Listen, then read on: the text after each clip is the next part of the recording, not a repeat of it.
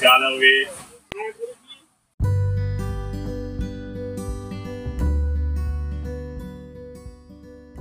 লাগবে? আরে চা ছাড়া আমাদের চলে নাকি? ট্রেনের জার্নি হোক বা অফিসের সিরিয়াস মিটিং, সকালের ঘুম ঘুম ভাব কাটাতেই হোক বা সন্ধেবেলা টিভিতে শাশুড়ি বউয়ের ঝগড়া দেখার সময়, চা লাগবেই।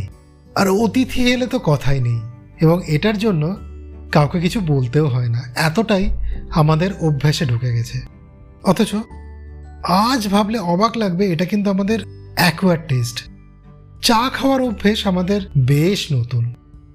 ব্রিটিশ সাহেব এবং কিছু দেশি বাবুর বাইরে মা স্কেলে চা খাওয়া শুরু হয় প্রথম বিশ্বযুদ্ধের পর থেকে।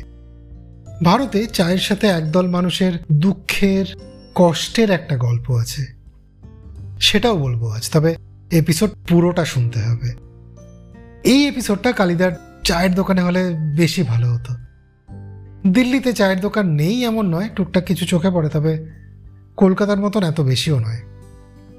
একটা মজার জিনিস মনে পড়ল, আমার কলকাতার অফিসের এক সিনিয়র কলিগকে এত তাড়াতাড়ি গরম চা শেষ করতে দেখেছি যে একদিন থেকে বলেছিলাম যে, কে কতদিন চাকরি করছে সেটা, কে কত তাড়াতাড়ি গরম চা শেষ করছে সেটা দেখে বোঝা যায়। আসলে বাড়িতে চা যতটা আয়েস করে খাওয়া হয়, অফিসে কাজের তাড়ার জন্য সেটা কখনোই হয় না। এই এপিসোড শুরু হয়েছে ট্রেনে চা বিক্রির সাউন্ড দিয়ে। এর মধ্যে রাজনীতি খুঁজবেন না প্লিজ ভারতবর্ষে জনগণের মধ্যে চায়ের জনপ্রিয়তা শুরু হয়েছিল ট্রেন স্টেশনের মধ্যে দিয়েই। প্রথম বিশ্বযুদ্ধের পরে ভারতে বড় বড় স্টেশনে চায়ের দোকান লাগানোর ব্যবস্থা হয়েছিল ব্রিটিশ শাসকের তরফে, যাতে ভারতীয়রা চা সম্পর্কে জানতে পারে। চায়ের একটা পপুলারিটি তৈরি হয়। এই কাজে ব্রিটিশরা যে শুধু সফল হয় তাই নয়, ভারতীয়রা নিজেদের মতন করে চায়ে আদা, এলাচ, গোলমরিচ এইসব ভারতীয় মশলাপাতি দিয়ে জিনিসটাকে অন্য একটা জায়গায় নিয়ে যায়। তবে ভারতের কেউ চা জিনিসটা জানতো না, এটা বললে ভুল হবে। আসামে দীর্ঘদিন ধরেই চা পাতাকে রান্নার তরকারিতে ব্যবহার করা হতো। তবে এখন যেভাবে চা হয়, সেটা হয়তো হতো না। একটু পিছিয়ে যাই, প্রথম থেকেই বলি বড়।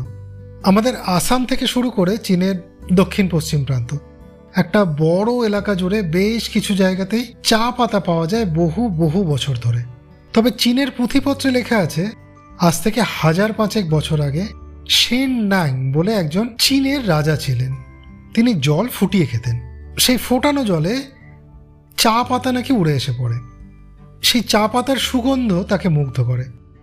তিনি রেগুলার চা খাওয়া অভ্যেস করেন আর তারপর চীনের পাবলিকের মধ্যে জনপ্রিয় হয় চা খাওয়া। এই রাজার গল্পটা রণবীর ব্রার কেবিসিতে বলেছেন, ইন্দ্রজিৎ লাহিরির ফুট কাহিনীতেও এই ব্যাপারটা বলা আছে।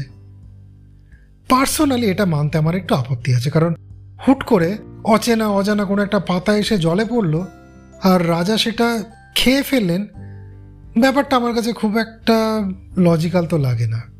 সেই সময় রাজাদের অনেক শত্রু থাকতো, ফলে কেউ বিষাক্ত কিছু দিল কি না এরকম একটা ভয়ও থাকতো। তাই রাজা নিজে প্রথমে তিতকুটে একটা পাতা দেওয়া জল খাবেন, সেটা খুব একটা লজিক্যাল তো মনে হয় না। আর একটু এগিয়ে আসি। পর্তুগিজ নাবিকরা সেই সময় সারা পৃথিবী দাপিয়ে বেড়াচ্ছে। তাদের হাত ধরে ইউরোপে পাড়ি দিল চা। চা বলতে খুব হালকা লিকারের চা, তাতে দুধ, চিনি এসব তখনও পড়েনি। আরও কিছু বছর পরে ষোলোশো বাষট্টি সালে পর্তুগিজ রাজকন্যা ক্যাথারিন ব্রিগানজার সাথে ইংল্যান্ডের রাজা চার্লস টু এনার বিয়ের পর ব্রিটেনে পা রাখল চা। রাজ পরিবারের বউ চা খান, ফলে ব্রিটিশ এলিট ক্লাসে সহজেই জায়গা পেয়ে গেল সে। এরপর ব্রিটিশরা ভারতে এসে ঘাঁটি গাড়ে। ইস্ট ইন্ডিয়া কোম্পানির ব্যবসার একটা বড় অংশ জুড়ে থাকতো চীন থেকে চা নিয়ে সেটাকে ইংল্যান্ডে পাঠানো। ততদিনে চা সাহেবদের জীবনের গুরুত্বপূর্ণ একটা অংশ হয়ে উঠেছে এবং ট্র্যাডিশনাল চায়ের পাশাপাশি দুধ এবং চিনি দেওয়াও শুরু হয়ে গেছে বলে জানা যাচ্ছে। এর মধ্যে ব্রিটিশরা ভারতে খোঁজ পেল যে আসামে চায়ের গাছ আছে, যেটাকে স্থানীয় লোকজন, অর্থাৎ সিংপুরা তরিতরকারি বা সবজি হিসেবে ব্যবহার করে। আঠেরোশো সালে রবার্ট ব্রুস নামের এক সাহেব চলে গেলেন আসাম। এই ব্যাপারটা খোঁজ খবর করতে। তিনি কিছু সেই চা গাছের পাতা ফল, ফুল নিয়ে এলেন কলকাতায়। কিন্তু কলকাতার সাহেব পণ্ডিতরা বললেন, না, এ তো সেই চা নয়। তো আসামের গাছ নিয়ে আলোচনা বন্ধ হয়ে গেল। ওদিকে চায়ের ডিমান্ড ইউরোপে বেড়েই চলেছে। চীন চায়ের বদলে সাহেবদের থেকে রূপও নিত। একটা সময় সাহেবদের রূপোর স্টক গেল কমে। চীন চা দিতে অস্বীকার করল। সাহেবরা ধুরন্ধর লোক, চীনকে আফিমের নেশা ধরিয়ে দিল। ইংরেজরা ভারত থেকে স্মাগল করে চীনে পাঠাতে লাগল আফিম। পুরনো বইতে এগুলোকে চুন্ডুও বলা হয়েছে। যাই হোক, চীনের রাজা ইংরেজদের শয়তানি বুঝতে পেরে ক্যান্টন বন্দরে সব আফিম ধরে পাবলিকলি পুড়িয়ে দিলেন। এদিকে ভারতের নানা জায়গায়, বিশেষ করে আসামে, তখনও চা গাছ লাগিয়ে চা তৈরির চেষ্টা চলছে। কিন্তু কোনোভাবেই সেটা ঠিকঠাক হয়ে উঠছে না। চা গাছ মরে যাচ্ছে। সাহেবরা চা পাতা থেকে চা কীভাবে তৈরি হয় সেই প্রসেসটাই ধরতে পারেননি। কারণ চীন বাইরের লোকজনকে তাদের দেশে ঢুকতেই দিত না। এইখানেই আসে সেই ঘটনা যাকে ইতিহাসের পাতায় দি গ্রেট থেফট বলা হয়েছে। রবার্ট ফরচুন নামের স্কটল্যান্ডের এক সাহেব চাইনিজ সেজে চীনে গেলেন আঠেরোশো আটচল্লিশ সালে। তিনি চীন থেকে ব্রিটিশ ভারতে চুরি করে নিয়ে এলেন চা তৈরির পদ্ধতি। কয়েক হাজার চায়ের বীজ, কয়েকশো চায়ের চারা গাছ এবং সাথে আনলেন আশি জন চাইনিজ চা এক্সপার্টকে। এই বীজ আর চারা গাছগুলো এই এক্সপার্টদের সাহায্যে লাগানো হলো আসামে আর দার্জিলিংয়ে। দার্জিলিং ঠান্ডার জায়গা কিন্তু অনেক উঁচুতে, যেটা চীনের পরিবেশের কাছাকাছি। অনেকগুলো গাছ বেঁচে গেল। আসামে ঠান্ডা কম, হিউমিডিটি বেশি, দার্জিলিংয়ের মতো অত উঁচুও নয়। ওখানে এই গাছগুলো বাঁচল না, কিন্তু সাহেবরা হাল ছাড়ল না।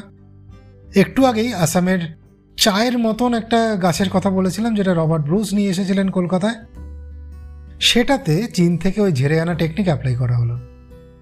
সেটা ঠিকঠাক কাজও করে গেল। জানা গেল, আসামের ওই গাছও চায়েরই অন্য একটা ভেরিয়েন্ট এবং এই চা চীনের চায়ের থেকে কম কিছু নয়। বরং একটু কড়া স্বাদের লিকার হিসেবে বা দুধ চিনি দিয়ে খেতে বেশ ভালো লাগছে। তো সেই গাছ বেশি বেশি করে লাগানো শুরু হলো আসামের বিভিন্ন জায়গায়। ওদিকে দার্জিলিংয়ে তৈরি হতে থাকল বিশ্বের সেরা চা। যার বীজ একসময় আমদানি হয়েছিল চীন থেকে। এর প্রায় বছর পঞ্চাশেকের মধ্যে চীনের ওপর আর কোনোই ডিপেন্ডেন্সি থাকল না, ভারতে এত চা তৈরি হতে থাকল। সারা বিশ্বের কাছে পৌঁছে গেল দার্জিলিং আর আসামের চা। কামিলিয়া সিনেন্সিস ও কামিলিয়া সিনেন্সিস আসামিকা। কিন্তু এই যে বিপুল পরিমাণে চায়ের প্রোডাকশন তার জন্য দরকার ছিল প্রচুর শ্রমিকের। সেই সময় অবিভক্ত বাংলার মানভূম অঞ্চল থেকে হাজারে হাজারে গরিব মানুষকে ধরে নিয়ে যাওয়া হয়েছিল আসামে। তাদের সাথে ভারতের অন্যান্য অঞ্চলেরও কিছু মানুষ ছিলেন।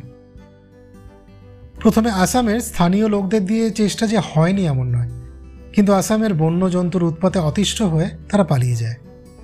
তো বাংলা থেকে যাওয়া এইসব মানুষরা গিয়ে বুঝতে পারেন, কি ভয়ানক জায়গায় গিয়ে পৌঁছেছেন। পালাতে চাইলে পিটিয়ে মেরে ফেলা হতো প্রকাশ্যে। যে লাখখানেক মানুষকে নিয়ে যাওয়া হয়েছিল তাদের একটা অংশ। অনেকেই খেতে না পেয়ে অত্যাচার সহ্য করতে না পেরে বা বন্যজন্তুর আক্রমণে মারা যান। না, কোনো সাহেব বা ভারতীয় ঐতিহাসিক তাদের কান্না ডকুমেন্টেড করেননি। কিন্তু সেই মানুষদের সাথে ছিল তাদের সংস্কৃতি। তারা নিজেদের ভাষায়, নিজেদের ঝুমুর গানে ডকুমেন্ট করে গেছেন তাদের কষ্ট, তাদের কান্না। কখনো সময় পেলে মনে করি আসাম যাব। এই গানটা একবার মন দিয়ে একটু শুনবেন।